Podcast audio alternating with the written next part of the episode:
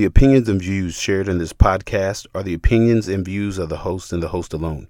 They are not a reflection of his employer or any other organization that the host is a member of. The host does not speak for anyone, only himself. This is the I Am Pitts podcast. Get ready for contact.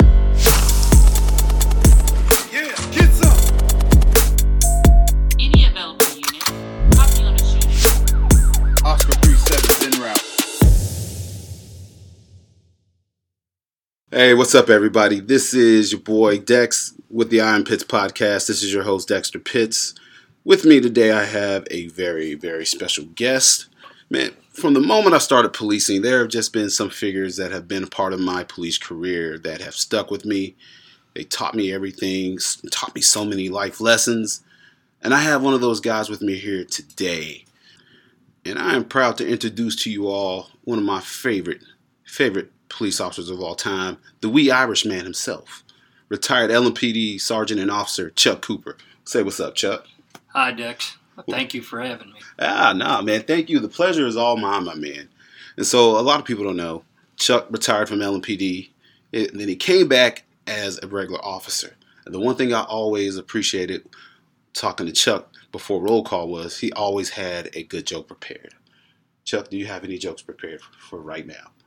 Well, I'm going to steal one from my son today. Uh, I know police love attorney jokes, so they probably won't like this one because it doesn't disparage the attorneys. But my son's a prosecuting attorney, and uh, his favorite attorney joke is uh, when does an attorney make coffee? When? When he has sufficient grounds. ah, jokes. no, I, I love it, bad man. jokes. That's why I need you to come back to roll call. Come back on the rehire program, my man. so, Chuck, man, tell the world who Chuck Cooper is, where you're from, and how you got started in law enforcement, and how many years you've been doing this. Well, thank you. Uh, I'm from right here in Louisville, Kentucky. Born here, spent most of my life here. Uh, my father was transferred around a little bit. I lived uh, three years in Lexington, Kentucky, a year in Dayton, Ohio, and uh, the United States Army sent me to Virginia for three years. Uh, but the rest of that time's been right here in Louisville, Kentucky. What what'd you do in uh, the army? Uh, in the Army, I was in the military police. Ah, and I started out as a patrolman. Ended up going into uh, the AWOL section, uh, chasing down guys who uh, who skipped out, and uh, ended up my military career as a narcotics detective. And the the military calls it the drug suppression team. So uh, I worked there. Uh, came home.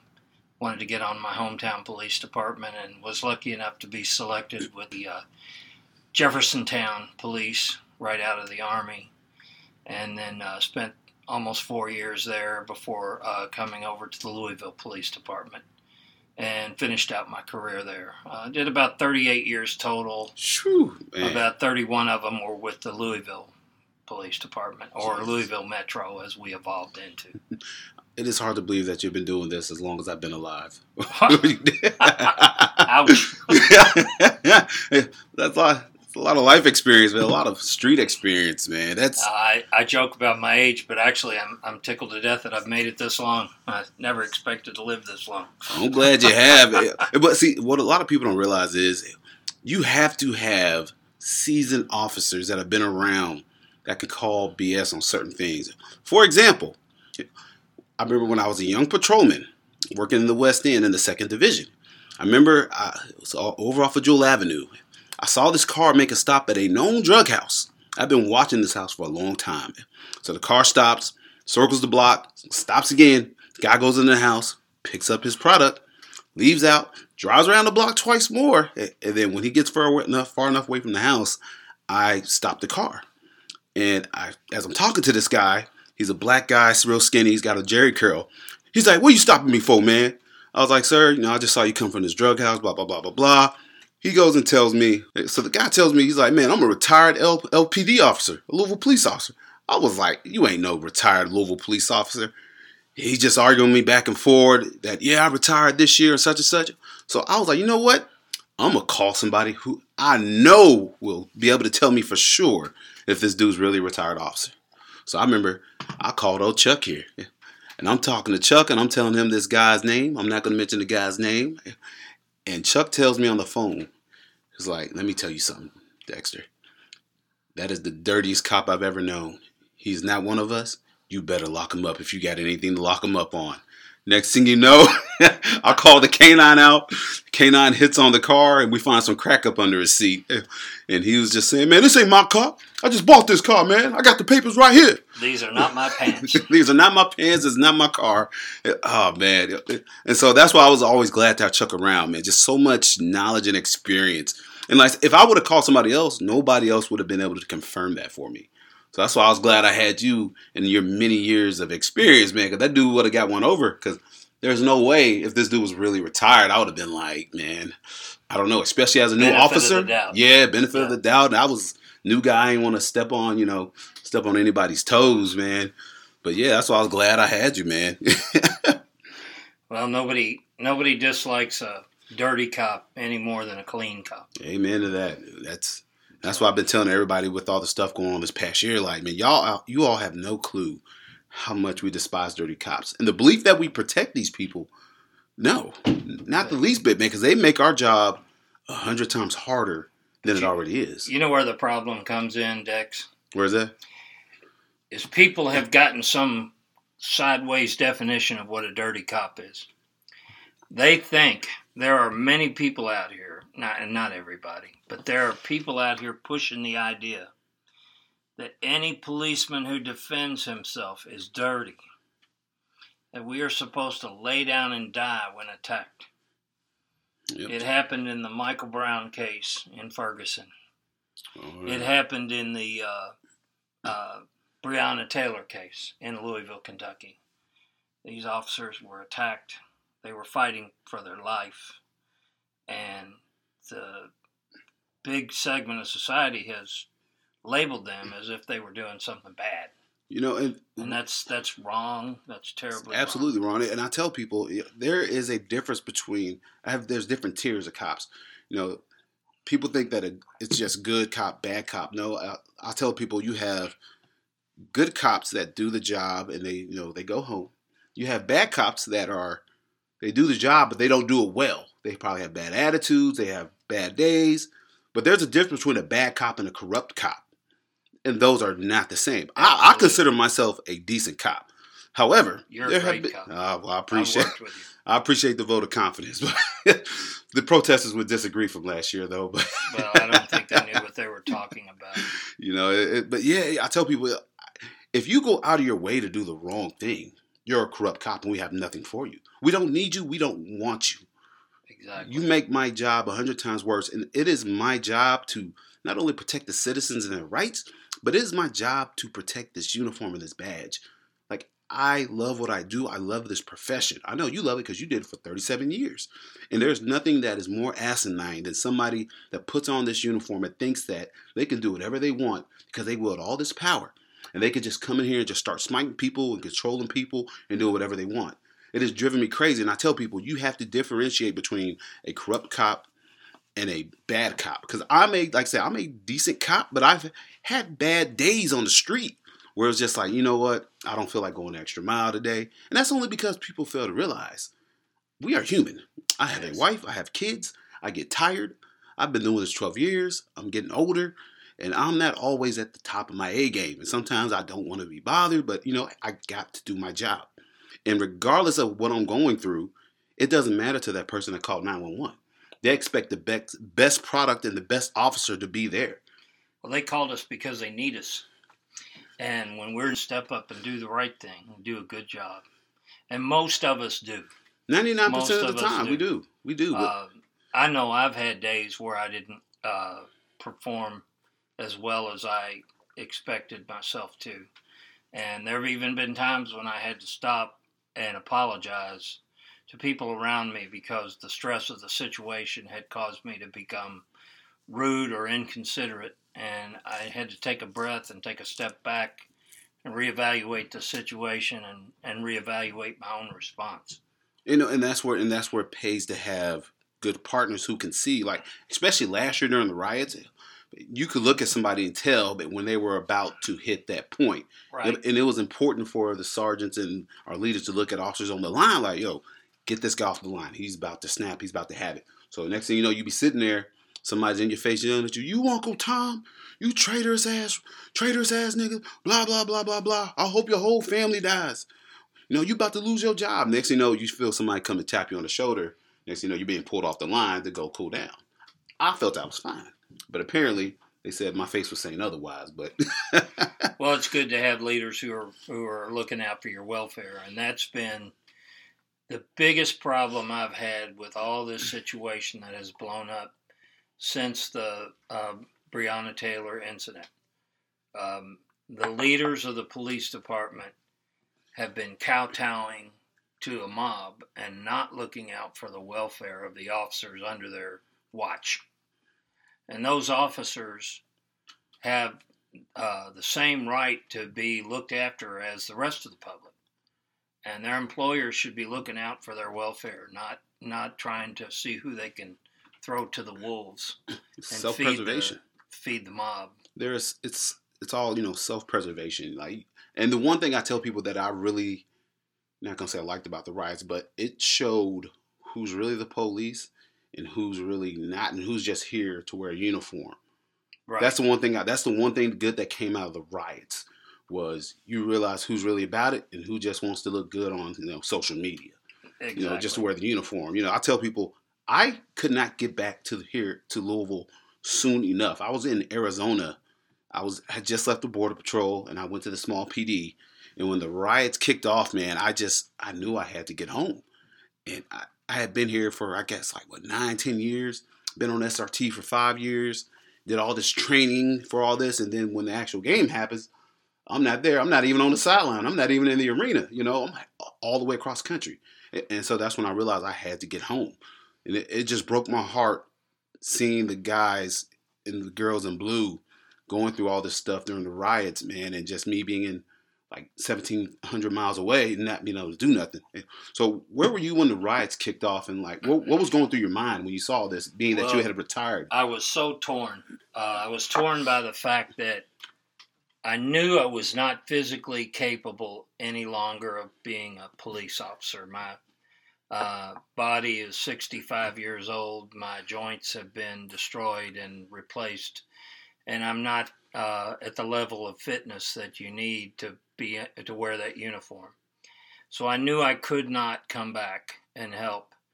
Yet I wanted so badly to be down there, locked arms, brother to brother and brother to sister, to the officers on that front line facing those mob, that mob, and the violence that they were directing at those officers who were holding the line. So it was a terrible feeling. Uh, um uh, it was a feeling of wanting to help and knowing I couldn't.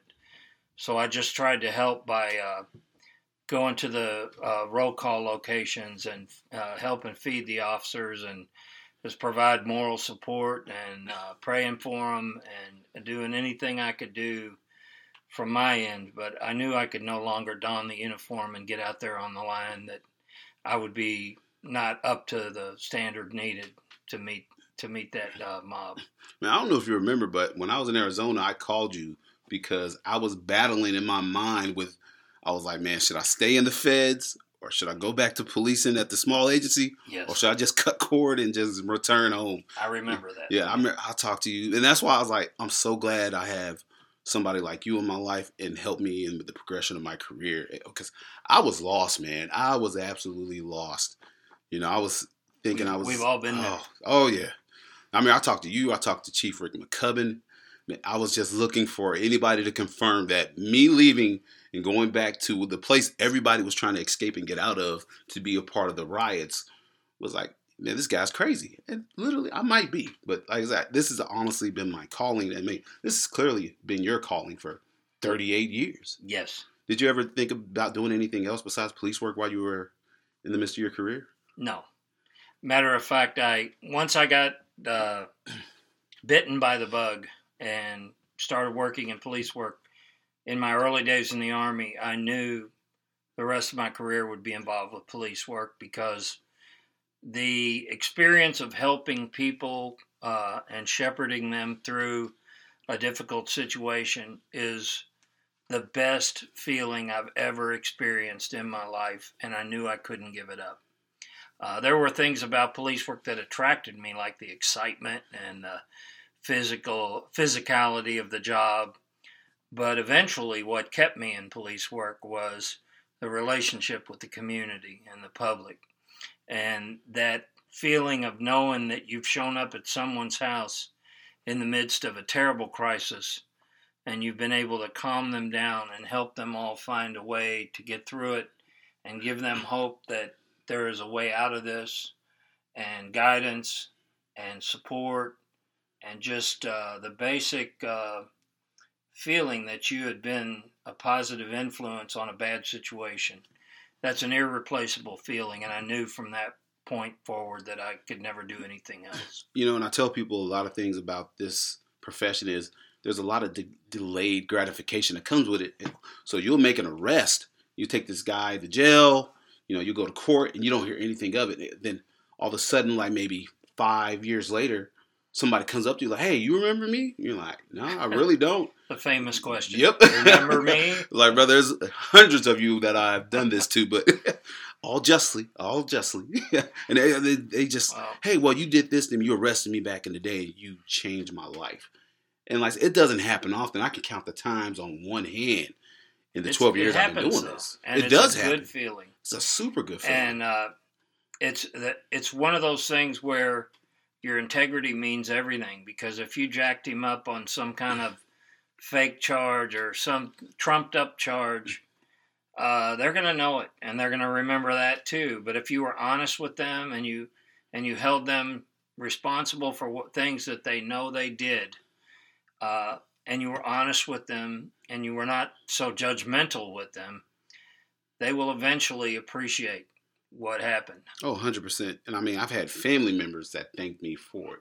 I remember one lady's like, You remember you locked up my son? I was like, Nope. But she was like, Well, ever since you did, he's been on the straight and narrow. He's going to college. You know, he's got a, you know, kid and a wife and doing good. You know, that's also a good feeling, man. But let me ask you, Chuck. So you've been here most of your life. Yes. What was policing like in Louisville when you started 38 years ago? Well, And what was the Um, city like? It's, uh, it's I've been retired a little while now, so it was actually 40 plus years. Oh, 40 ago. plus years. Yeah. Um, it was different than it is now in the sense that you didn't have uh, people breathing down your neck waiting for you to make a mistake that they could exploit. Uh, you had a lot more freedom. Of course, there were people who took advantage of that and and did not uh, treat the public in a way that they should have been treated. But uh, they were actually rare. Um, most of the officers out here did a great job, and they had a lot more latitude to do their job. And uh, they weren't afraid to approach a dangerous situation because back then, if you got into a dangerous situation and you had to fight or punch someone or even as go as far as to shoot someone to defend yourself, um, you could tell the truth and you'd be okay. Most of the people who got fired back in those days were fired for lying about what happened. And usually they lied about what happened when they didn't do the right thing. So, uh, but uh, nowadays, no officer is free to do that anymore. They they know that they could become political scapegoats, just like uh, Officer Jaynes and Officer Cosgrove were made to be in the Breonna Taylor incident.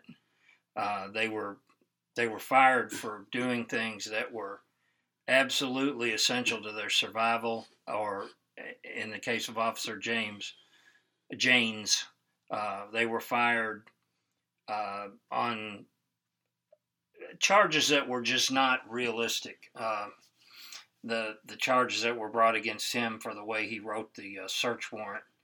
If they wanted to do that, they could go back through and fire or A whole take lot of legal people. action against hundreds of police officers and commanding officers, chiefs of police who spent time in the narcotics unit, uh, and and the whole thing was very unrealistic and very deceptive.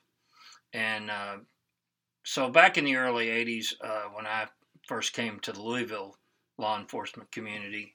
It was not like that.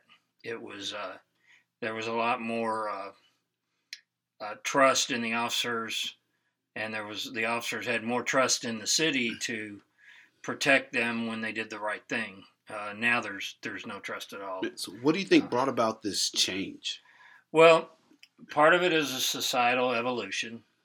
Um, there is a left wing and a right wing of society, and I hope I don't fall into either one, but I've watched and both sides pull away from the reality of the center.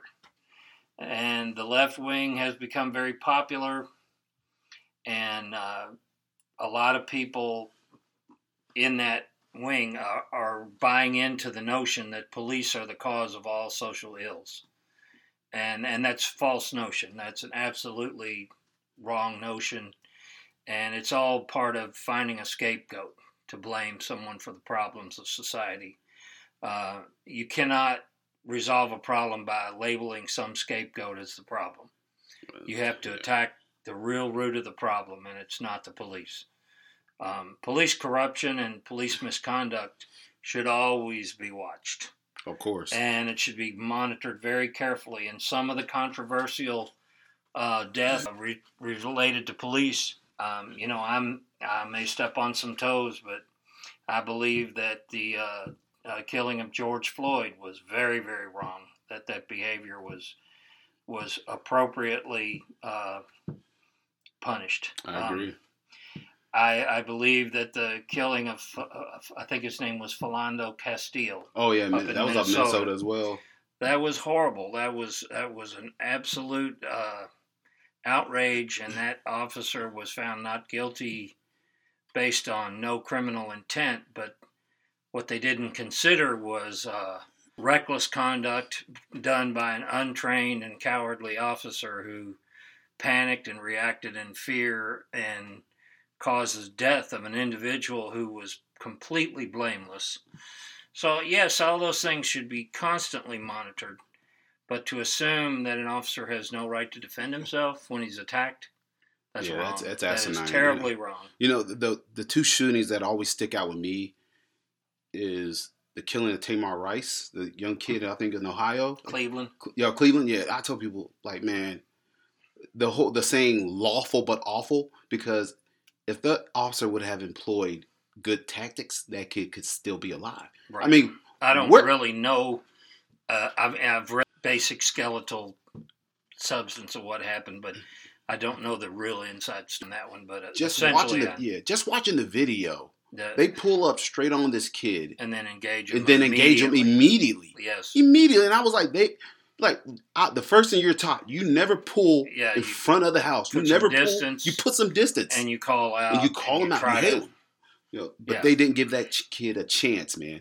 And they said lawful, yeah, but awful. But I was like, that was unacceptable, man. Tamir Rice Well- should still be alive. And then the other shooting, I forgot the black guy's name, but I believe it was Robert the Robert Flager shooting in North Carolina, where the guy he's fighting with the guy, the guy takes off running, and then the cop just Walter Scott. Walter Scott, yeah, was the victim, and. Michael Slager was the officer, and that was a straight up. that was a murder, man, straight That up murder. murder God, in no uncertain terms, and then he even altered the crime scene. picked up the taser to drop And, next uh, to him. and- Yeah, that Oh, was, man. and and I'm so thankful that he's sitting in prison doing 20 years for yeah, that. man, that. Uh, I think he should have got more. oh, way more. He should never get out, man. I personally believe that when a person violates the trust that they've been uh, given, a person is placed in a position of trust, whether you're a Louisville homicide detective or whether you're the uh, officer in South Carolina.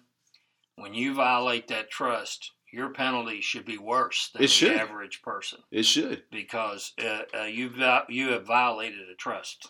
And like I said, and I tell people, there's a difference between making a mistake or doing something in the heat of the moment, but going out of your way to do the wrong thing is not acceptable on any level. And I tell people, the, yeah, I support the thin blue line, but do not think for one minute that I'm going to let you tarnish this badge and this uniform, this profession. I don't care who you are, man. Well, the, the that's another thing that's uh, a lot of the uh, anti-police crowd have they have flat out lied about what it means. It doesn't mean anything other than the The the line that protects society from chaos. And we are the thin blue line that stands between uh, order and chaos. And let me tell you, And, brother, that uh, line is getting real thin, man. Yes, it It is. is. And when that line breaks and chaos takes over, uh, they will want us back very badly. All this defund the police and stuff. Uh, even the people shouting that from the rooftops will be sorry when the gangs take over the cities and. And it's already started happening. Not even that, but the people shouting defund the police. They're the same ones all last year that called us to file police reports on things. Hey, no, I want this guy's name. I want it. I want to file a report, but you don't like us. You hate us. You want us to go away, but you still want us to serve you. Mhm. Like that's how I could tell like the lunacy involved with this whole thing Right. and how everything, like you were saying, the the people on the extremes have blown this thing out of proportion. Right. And we are the most tangible part of the government. And we are easy Now, we are. dangling fruit to just pick on. I heard that. a news report 40 years ago refer to police officers as society's point man. The only government institution open 24 hours a day. You ain't lying about and that. um, that is the truth. Whatever is going to explode in society, the first person on scene will be the police officer. And and I always tell people, man, the public has no concept of on duty versus off duty. For example, I remember I worked 12 hours, and my wife was like, "Hey, go to the store. I need you to get me this real quick." I was like, "Man, I don't want to go to the store because I'm in uniform." And so, lo and behold, I go to the store as I'm walking into the value market on Outer Loop. There's this little old white lady sitting about a block away, and I can hear her shouting to the sky and yelling and screaming, and people are looking at her. And I and I told myself, like, man, if I I'm off duty, I know that. But if I walk past this lady and people see me and I do not address this issue, they're not gonna be like, well, that officer was off duty. They don't know No. that. They, we are not cabs where you got on your police car, your uniform, off duty. And I knew that, hey, if I don't do the right thing here, it's going to reflect badly upon me and badly upon the police department. So I had to suck it up and go check this lady out. Of course, I was like, hey, do you want to hurt yourself? No, I don't want to hurt myself. Do you feel like hurting anybody else? I don't want to hurt nobody else. I'm just mad. Hey, okay, so be it. So I let her go back to screaming at the sky, which is not illegal. She Right. wasn't bothering nobody else. But like I said, the public had no concept of that, man. Well, many years ago, some of the large metropolitans like New York City, they recognized that early on, and uh, they have a, if I'm not mistaken, they still have a rule that they change into their uniforms at work. They change out of their uniforms before they leave, and they do not wear that uniform off duty. And there's a very there's a high value to that. Uh, there's a time when you're off duty that you must step in, even when you're not in a uniform, uh, when there's a dire situation. But there are many minor incidents that you need to just let the on duty folks handle. And uh, that's not a bad idea. I kind of wish it was like that here, but at the same time, it it's really not workable in a city of this size. And it's not, and we Yeah. have where we take our vehicles home, so you don't get any detachment from your job, Right. really, especially living in Jefferson County. You know, I remember when I first got my police car, I was excited. I drove that thing everywhere. About year eight, I was like, you know what? Take this thing, man. I'm- everywhere yeah. nowhere. Yes. yeah. I was like, when I'm off, I don't touch my police car. I don't want Right. nothing to do with it. But I tell people, I don't want to take that excitement from the new guys. You know, I remember what it was like to be the rookie officer Oh yeah. and how excited you were, man. It, th- what we have now is with everything that's going on the last year, man. It's gotten to the point to where I hate seeing the new guys that are so eager and ready to go do police work, and they're being shut down by the older officers. Like I told we, I got a guy. He just graduated the academy a couple months ago, you know, and he's just recently uh, went solo. And I told him like, look, man, I've been doing this 12 years. I'm tired.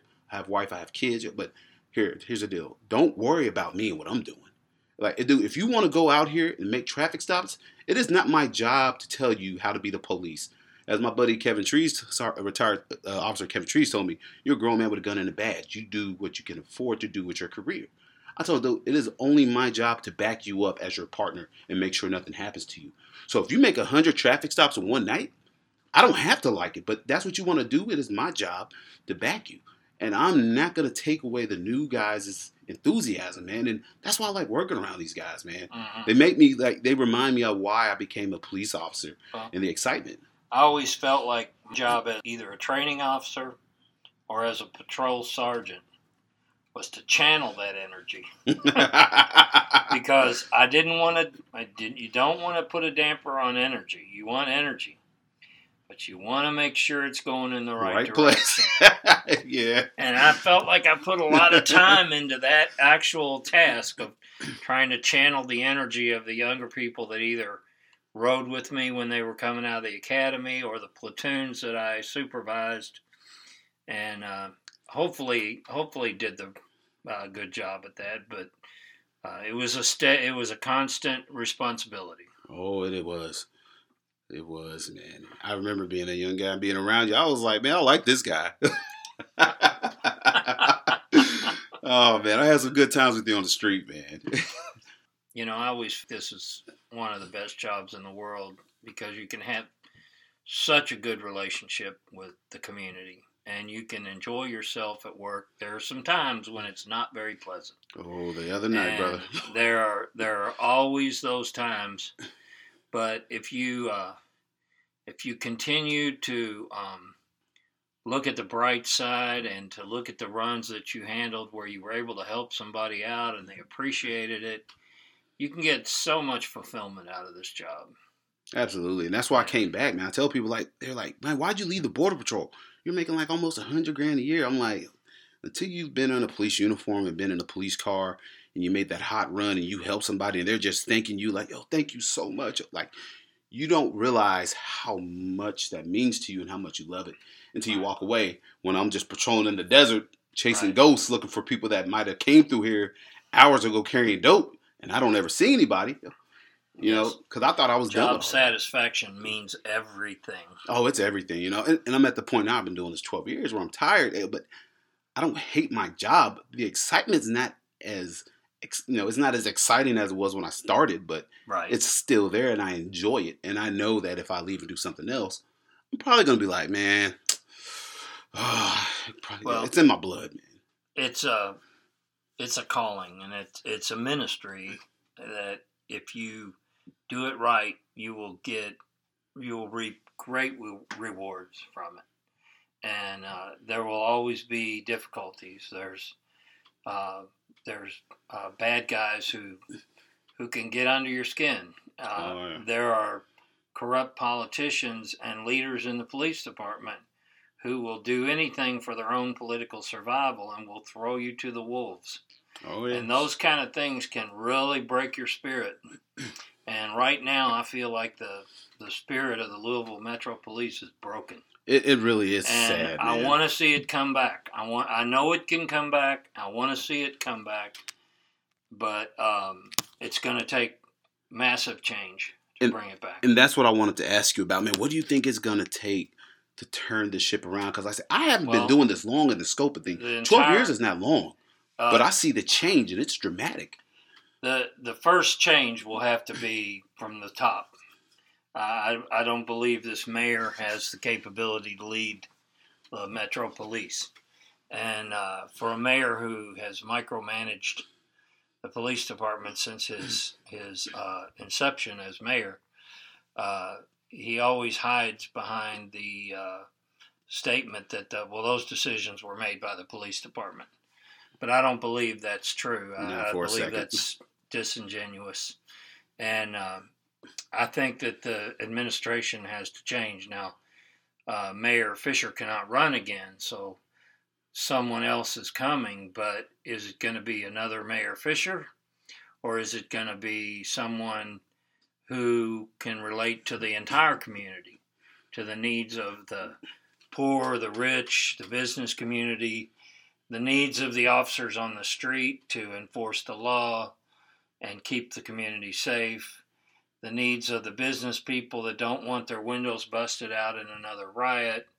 Uh, we need a, a leader who can take a hold of all of these problems and can work for the good of the whole city, not not a leader who's gonna you know hide behind uh, quoting policy to save himself politically. We we got to have better leadership, and uh, with that leadership, of course, we'll need a police chief that can bring the same uh, balance of accountability versus uh, responsibility, and in politics. and leave uh, officers with the feeling that if they get in a tight situation and have to use force, that they're going to be fairly evaluated. Not that they're going to get a free pass, not that they're going to be uh, persecuted, uh, just that they're going to get a fair shake.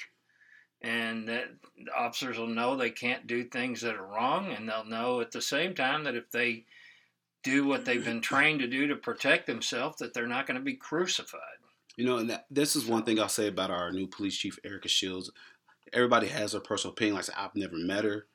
You know, I I had preconceived notions, but I will say this: she is implementing this discipline matrix to kind of blanket, like, hey, this is what it is. If you do this and that, and we've never really had that. But the one thing I really did like that she did, so everybody remembers the riots last year, and I'm sure everybody remembers we had black officers that were marching with Black Lives Matter officers taking knees and throwing up the black power fist in uniform.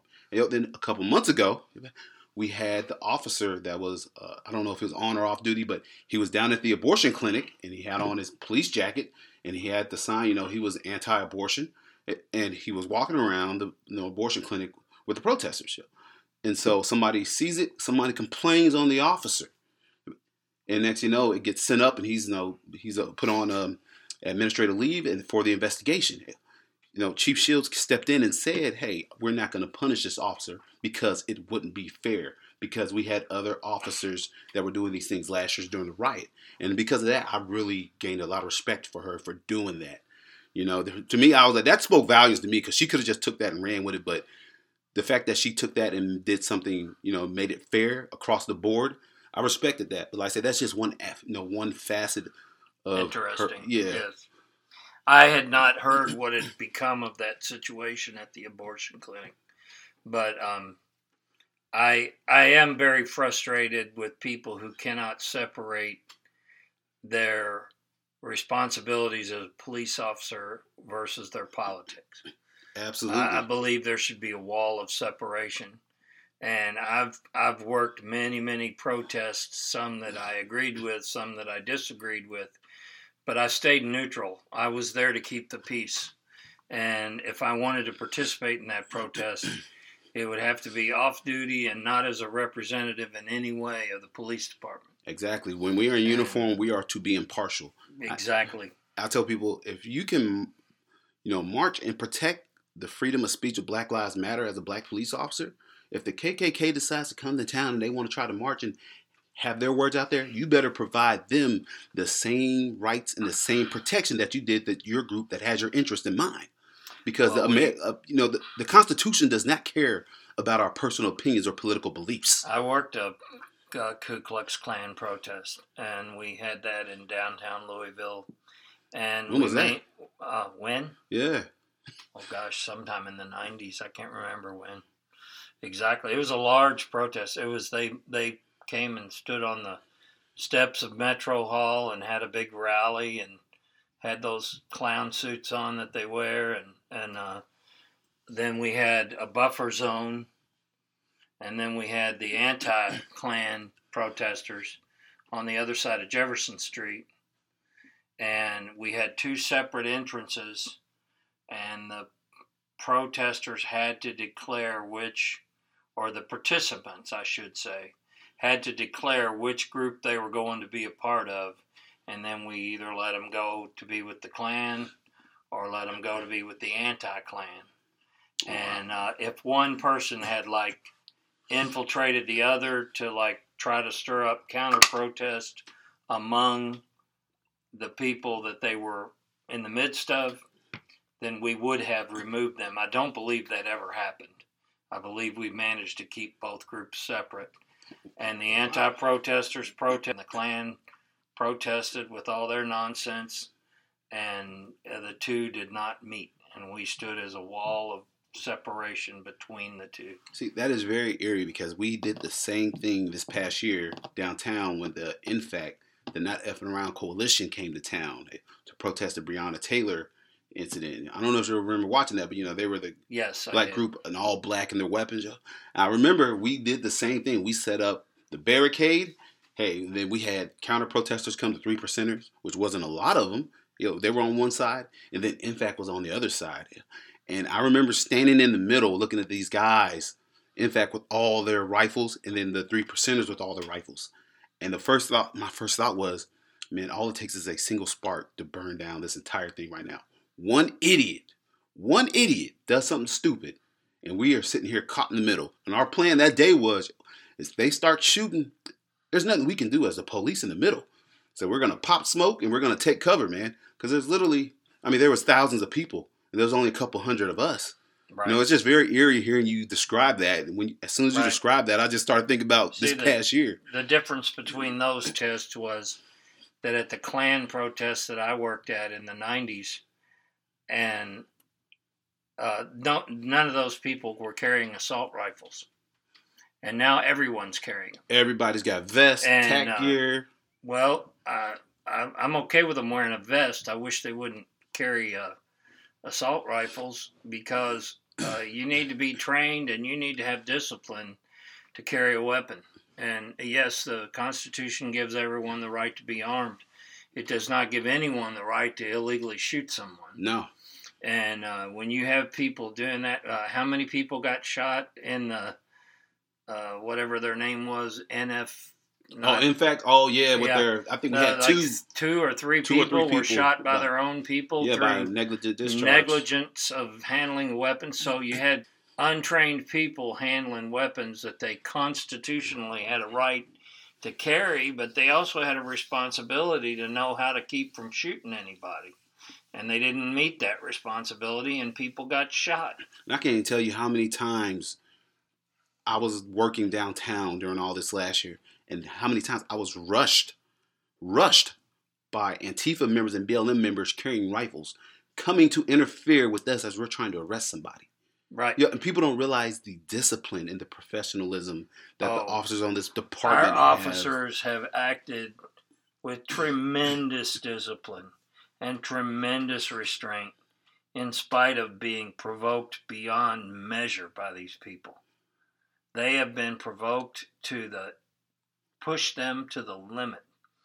And uh, I uh, recently, a family member of mine who was very supportive of the protests in the Breonna Taylor case.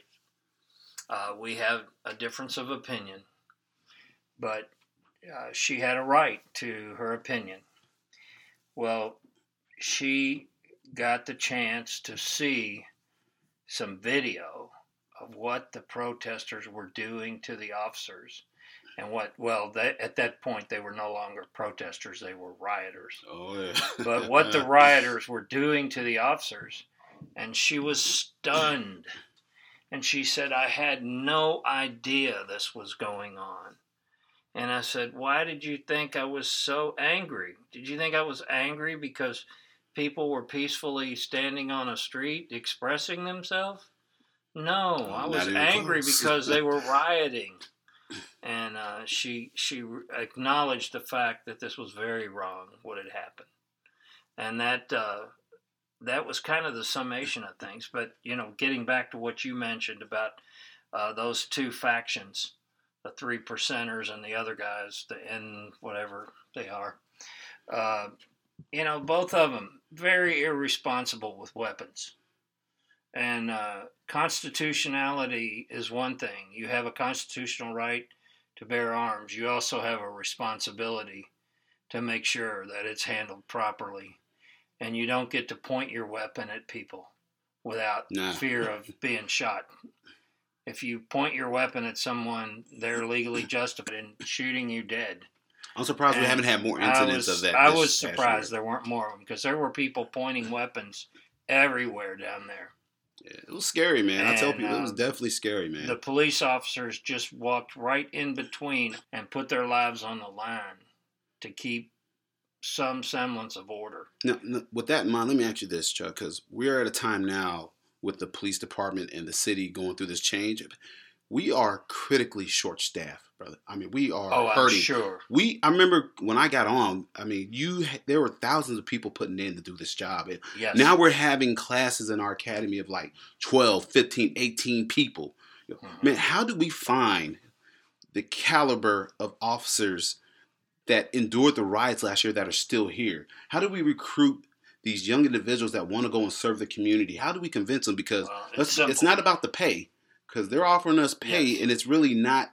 It's not enough, man. It's simple. The the way you will attract the caliber of officer that you need, and they are out there. There's a there's a large segment of our society that are honorable people that would make fine police officers. But the way you attract them is you change this place back into a place where it's it's uh, reasonable to work here, uh, where you can work here without fear of being railroaded and being scapegoated and being the victim of a political witch hunt. Now, when you make it to where it's a it's a place to work where you can uh, do an honest day's work and expect the uh, support of your employer if you do the right thing, then you, you'll start attracting people. I, I came to the Louisville Police from the Jeffersontown Police Completely in backwards. 1986. yeah, a lot of people said that. Um, I took a five thousand dollar cut in pay to come to the Louisville Police Department. Now Jeffersontown was a fine place to work. Still is. good people. The chief out there was Fred Romley at the time, who was a fine police chief. The only reason I left was because the level of activity I had was based around primarily traffic related incidents. And I wanted to learn all of policing. I wanted to learn what it was like to police the rough neighborhoods, the high crime areas. And Jeffersontown was a kind of a middle class suburb where there wasn't a lot of that going on, which I'm thankful. That's that's a good thing.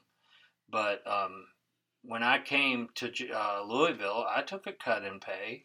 I didn't make my decision based upon the paycheck. I made it based upon job satisfaction and the chance to get a, an opportunity to work for a very good police department and to learn policing inside and out.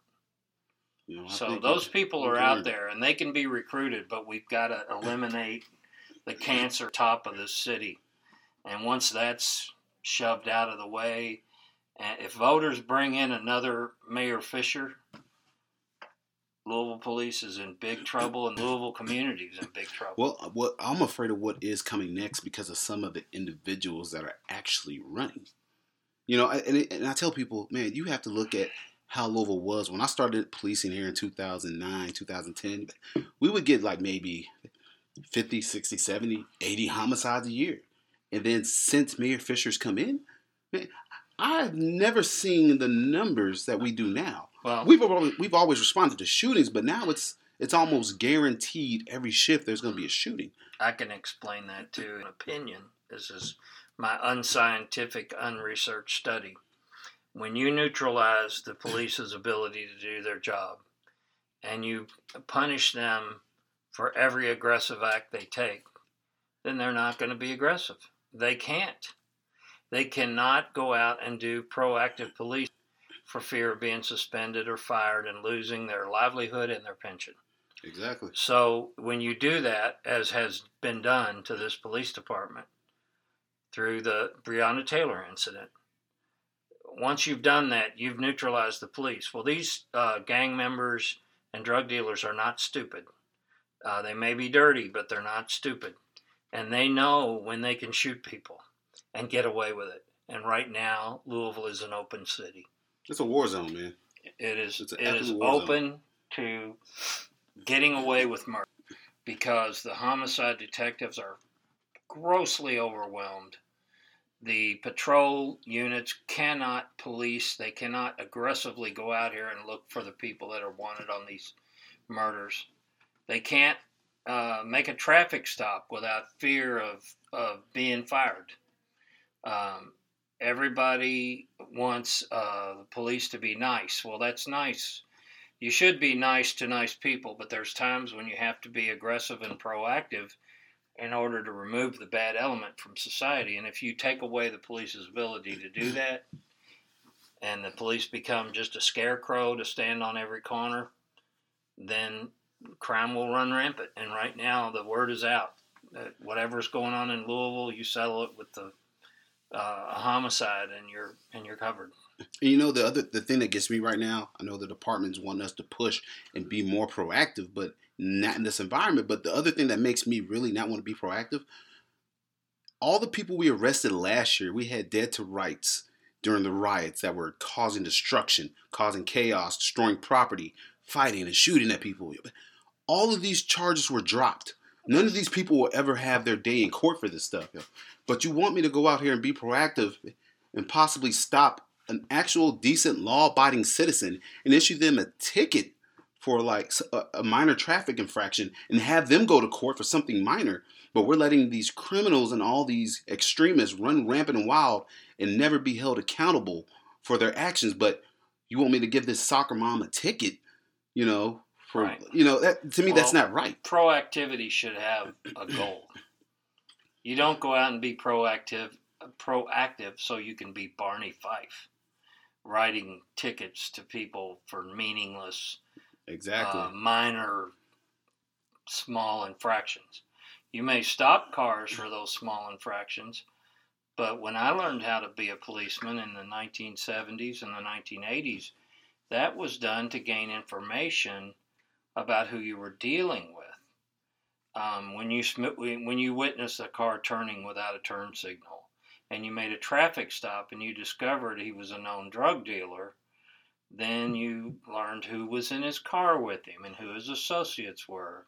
And if you smelled marijuana coming from burning marijuana coming from the car, you conducted a search and you made an arrest based on probable cause and all this starting out from a minor traffic violation. Pretext stop. But when, well, it was a stop based on a violation of law. Yep. And, but uh, proactivity should have a goal. Now, if you stop someone for not using their turn signal and you've learned some information about who they are, then it's your discretion whether or not to, you believe that, that that violation warrants a citation or a warning or you know an oral warning or just please be more careful so we don't have a traffic accident. But um, proactivity leads to you know that's why they came up with these things called field interview cards many years ago which now are i'm sure computerized oh yeah. but uh, all that information was gathered to learn who the criminals were. And if you tell people you can't talk to anybody anymore because you might step on their toes, then you don't get that information. And when there's a homicide, nobody knows who's who. Nobody knows who runs with who. Nobody knows anything. and that's what they're trying to focus on now is this uh, data focused data driven policing you know but the i tell people i understand that but in patrol i could see you know the criminal investigation the te- detectives that do that they have the data but the guys in patrol we don't have access to that data What is that data driven policing? Not. it's where they uh, they know who people involved in certain acts and in certain areas man like i don't know much about it but they well, use how that are they info supposed to gather that data without being proactive? exactly because i and heard how are you supposed to be proactive if you're risking your job every time you take an action? I, I heard uh I believe it was a colonel or former police chief Gentry. She said uh, we need to stop casting the net far and wide and just catching everybody in the net, you know, and just catching a young kid that's got weed, you know. Well, when we first started the focus on returning to community oriented policing, that was in the 90s when that became the buzzword. And one of the things that they taught, which was very valuable, was that you can do a lot and you can inconvenience people a lot if you explain why and if you disengage properly. Now, those things are not, I don't know if they're being done now or not, but it's critical when you stop someone to explain why you stopped them and to disengage properly. And, uh, but part of the well is already poisoned.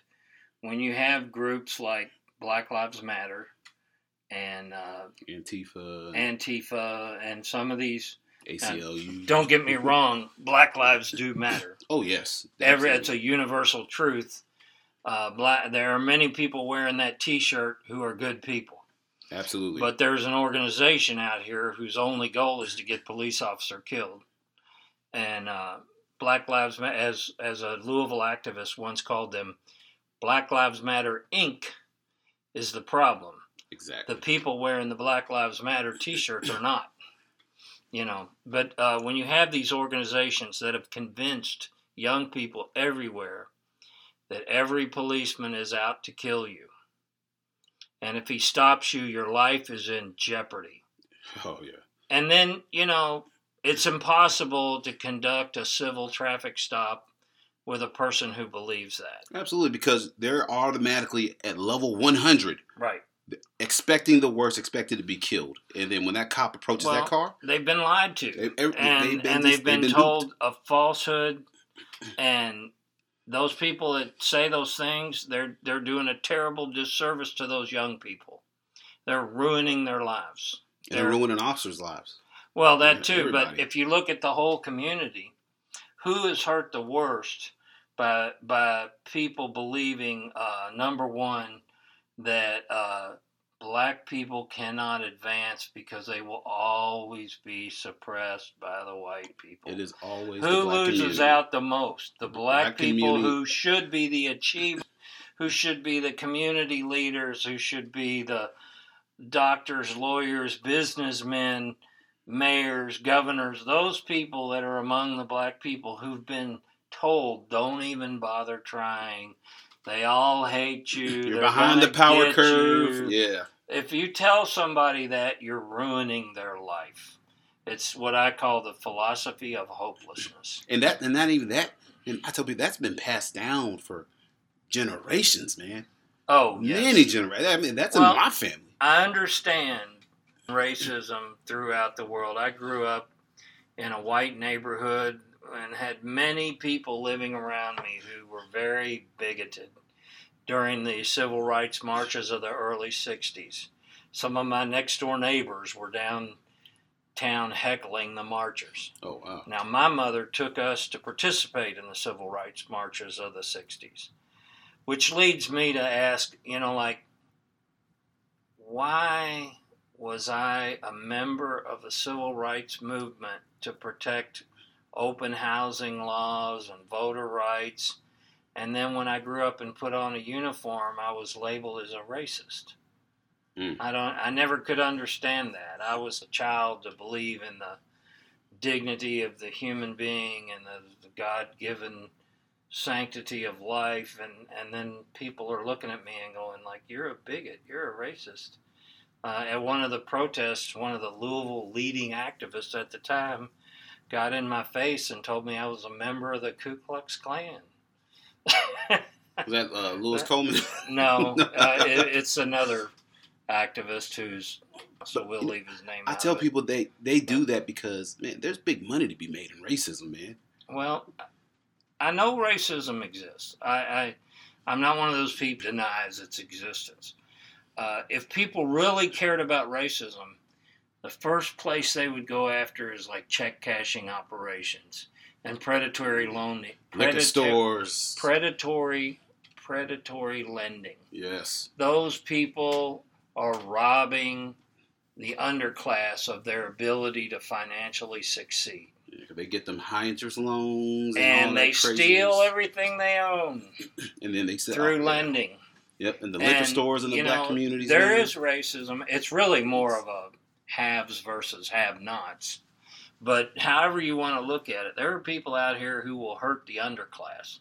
every chance. And I believe that. And I always felt like it was my job to defend people and protect people who were being preyed upon. And I and now there's there's groups of radical activists who have decided police are the problem. Well, I thought I was the solution when I was a policeman, but uh, I don't know. You know, and, and I tell people, you know, like these groups like Black Lives Matter and all these false narratives being put out that, you know, y'all out here just killing. Pardon my language, but uh, all last year, you out here just killing niggas, man. And I tell people, look at the numbers. The facts do not show that. And I always tell people, I work with you in the West End. I've seen you Oh. save countless black lives, and many other white officers save black lives. That's where your mistake was. You can never all of the all of these hype movements are based on emotion, not facts. exactly. If you look at any uh, right extremist, left wing extremist, they're all, I mean, like right now, I mean, we're in a bad situation in America with the pullout of Afghanistan. But some of the things the right wing is saying are not true. No. But they're whipping up the hype against the left and the administration, the current presidential administration. It works no matter which side they're on. The radical element of any movement basically preys upon emotion and not facts. exactly. And you can't get people to listen to facts once their emotions are hooked. Well, I, I actually mentioned it on my podcast recently. I talk about the incident at the Capitol on January 6th. It, it is so bizarre, yo, that we now have p- people on the far right th- that usually typically support the police and support the thin blue line that are now calling for the officer that shot and killed Ashli Babbitt. They're calling for this officer to, you know, be killed, persecuted, and thrown in jail because he shot an unarmed white woman. But on the same end, we now have people on the far left that typically go after the police and make heroes and make you know martyrs out of people that are unarmed and killed by the police. You know, it, it's like it's polarizing verse, and they've turned Ashli Babbitt into you know this this hero on the right, man. And I'm like, she's not a hero to me. Like, Well- and nobody at the Capitol that day to me is a hero. Anybody, to me, when you participate in a riot, you are a rioter. And Exactly. I don't care what flag you're carrying. It don't matter. It doesn't matter. If you step outside the norms of society and start hurting people and start breaking things and burning things and shooting people and throwing rocks and bottles and storming buildings and deciding that you're going to take over the United States Congress, you are a rioter. I don't care 100%. which flag you're carrying. And that's why I tell people just because we have this like the same skin color don't mean we gotta agree on everything. Just because, you know, I tell people I'm a conservative, but there's nothing about January 6th as a conservative that I support. And there have been people that told me that, oh, you're not a true conservative, you're not a true patriot. Yeah, I don't well, co-sign on foolishness, That's man. how that's how the radical element of any group tries to shame people into believing that their way is the only way, and there's no such thing. and it's no such thing. No such Yeah. thing, man. And that's why I say I am conservative, but that's why I've always loved and appreciated about you is you're a straight shooter and you you call BS BS regardless of what it looks like. You know who's saying Well, it. thank you. You know, I hope so. regardless, you know. But man, but Now, before, there's times I've had to reevaluate my position many times. oh, same here, man. Same here. I, you know, I've changed over the years. I've gone. I used to be on the pretty far left, but one time, and then I've gone pretty far right. But now, as I've gotten older and been doing this a while, I hate to say I don't care as much, but I just, I just see bullcrap for what it is. Right. You know, like going through these contract negotiations with the city right now for the police contract. I don't have the ability to actually just sit and go cut through all the paperwork and the legal jargon. I just my mind, I just not built for it, man. But I just got to a point in life where I just know bull crap when I see it. you know, Right. I don't have to think long and hard about. it. I'm like, no, somebody's about to screw us, man. I don't have to think about it. But man, before we get ready to go, you know, since we're talking about you know policing in the black community and all this, man, you undertook a project to honor Louisville's first f- black female police officer. Yes. Man, well, me me and several that. people together. Okay, Yeah. yeah. tell me about that, man. How did this Well, thing start and happen? We were having an internet chat among retired officers on a page for re- on a Facebook page for retired officers, and someone posted the story of Bertha Whedbee, who was the first female black officer hired by the Louisville Police Department in 1922, almost a hundred years ago.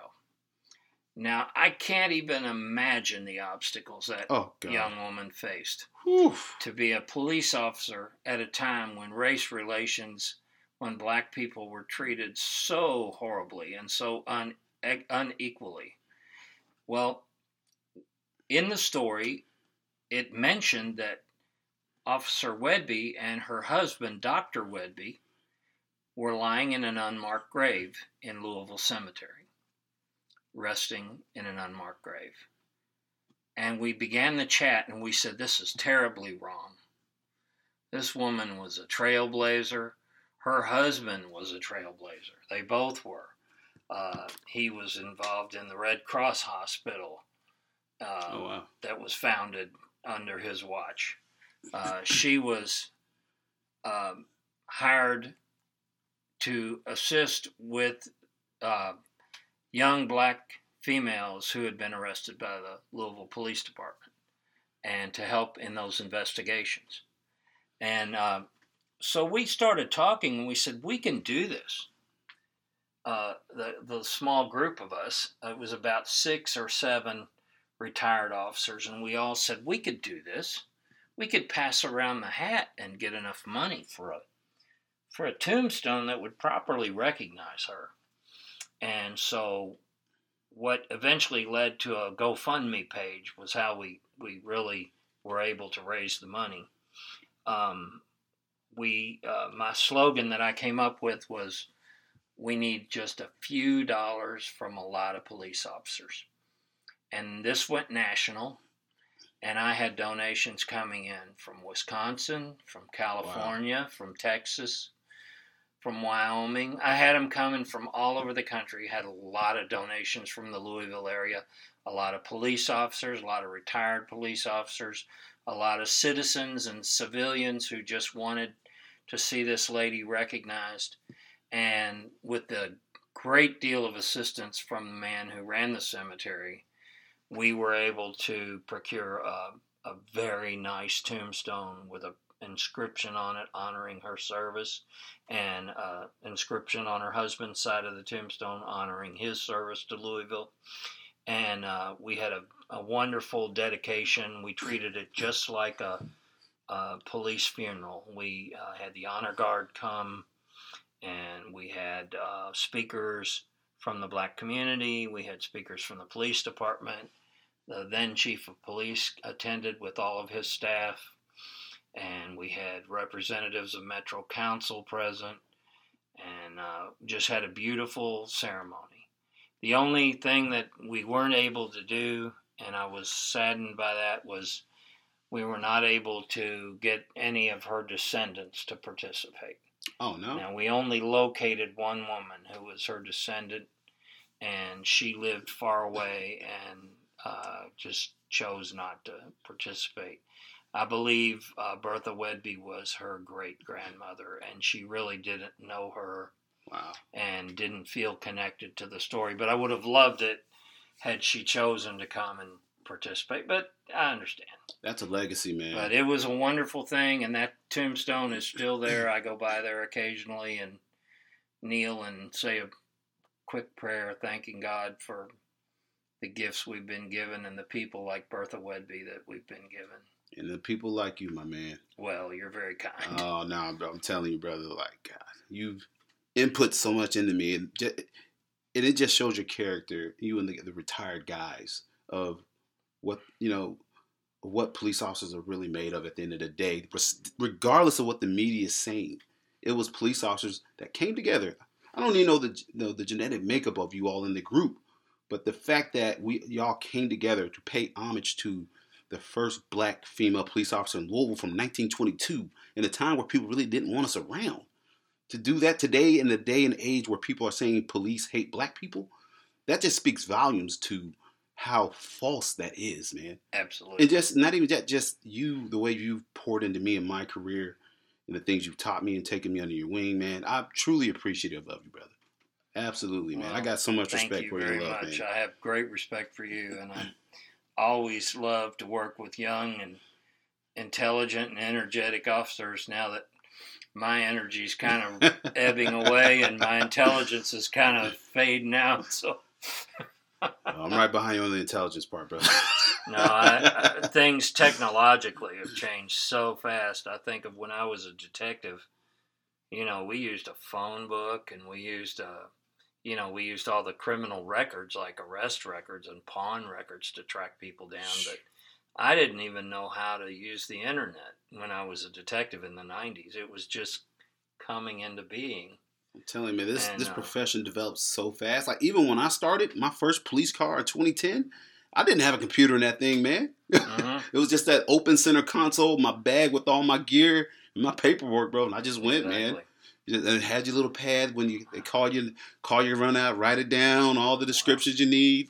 I was uh, I was retired from my first 29 years before I ever got a computer in my police car. That came after I returned from retirement, What year did you What year did you retire at first? uh, 2008. 2008. Okay, yeah, that was right. Yeah, you retired right. And then I came back immediately and did nine more years as an officer, as a Well, patrol I'm glad officer. you came back and I got the chance to work with Well, you. my I was glad to work with you. That's for sure. a lot of good times, brother. Yes, we did. and nobody ever got in trouble because Well, we always held each other accountable. And you I- are a man I- of character. I know I knew that when I came back as an officer that I was not going to try to take on the role of sergeant that I had left with. But I also knew that if I saw somebody getting ready to step on a landmine, I was gonna stick out my hand and go, "You might not want to do that," and that was helpful many times. So, um, you know, I was glad I was able to do that. You know, and, and it, I'm telling you, like when you start this job, the time goes so fast. You know, when I came back, and the first thing you know, the sergeants on the platoons telling me, and the major's like, "Hey, I'm gonna need you to look after these new guys." I'm like, "Hold up, what?" I'm a new guy. Yeah, I, I feel I'm only 12 years in, and they're like, "No, you like we really need you to step up and help because these guys are so young and fresh." And I'm like, I remember being that guy. I still feel like I'm that guy sometimes, man. But you know, that's what we have to do in this profession, man. We have to pay it forward, and we do that best by, you know, teaching these guys to do things the right way. Don't take shortcuts, and also to protect the profession and protect our citizens. I always tell people, man, like when I see somebody, a homeless guy on a lot of a store, he's hassling people trying to go to the store and like bothering them. I always tell them, don't bother, leave my citizens alone. And, and I don't say that as a way of possessing the citizens like I own them, but I take ownership of the citizens in this city No, as to where I protect them. They hired you for their safety. Exactly. And I don't like And- seeing people mess with, especially, you know, when people just Right. coming here to, you know, live their life. But at the same time, I got to protect that guy as well. You know, Yes, like I said, I- this is, this is, I love this profession, man. And, you know, I hate what it's become recently with all the media and the negativity, but I know what it is at the end of the day. And that's why I continue to do it. Right. Well, you're an outstanding example of total commitment in spite of the danger and the in spite of the negativity and in spite of the bad work environment that's been created by this administration. Yeah, brother. And I, I definitely don't do it for the money. Yes. well, Well- Chuck, uh, man, I'm gonna let you go, man. I can't thank you enough for coming on to the Iron Pits podcast. You are I'm- always I'm welcome on. brother. flattered and honored that you chose to put me on here. So Awesome. thank you. Hey, it is my pleasure, ladies and gentlemen. Retired LMPD officer Chuck Cooper. This has been the Iron Pits podcast. As you all know, you can listen to the Iron Pits podcast on Apple Podcasts, Google Pod, Google Podcasts, Spotify, and now I'm on Amazon Music as well. If you could, please go and rate the show on Podbean, leave a comment, or you can also rate the show and leave a comment on Apple. And as always, thank you all for tuning in. You all don't know how much it means to me. Every click, every download means the world to me because I never imagined that I'd be getting ready to do 30 episodes. So thank you all for tuning in. Con- continue to share the show. And just remember, take it easy on the cops, man. We're in a rough time right now. Hey, hold us accountable for the wrong we do, but don't hold us accountable for the things that we don't do wrong that other people are putting on us that are false. All right, man. Thank y'all so much. Y'all take it easy, and we will see you on the next one.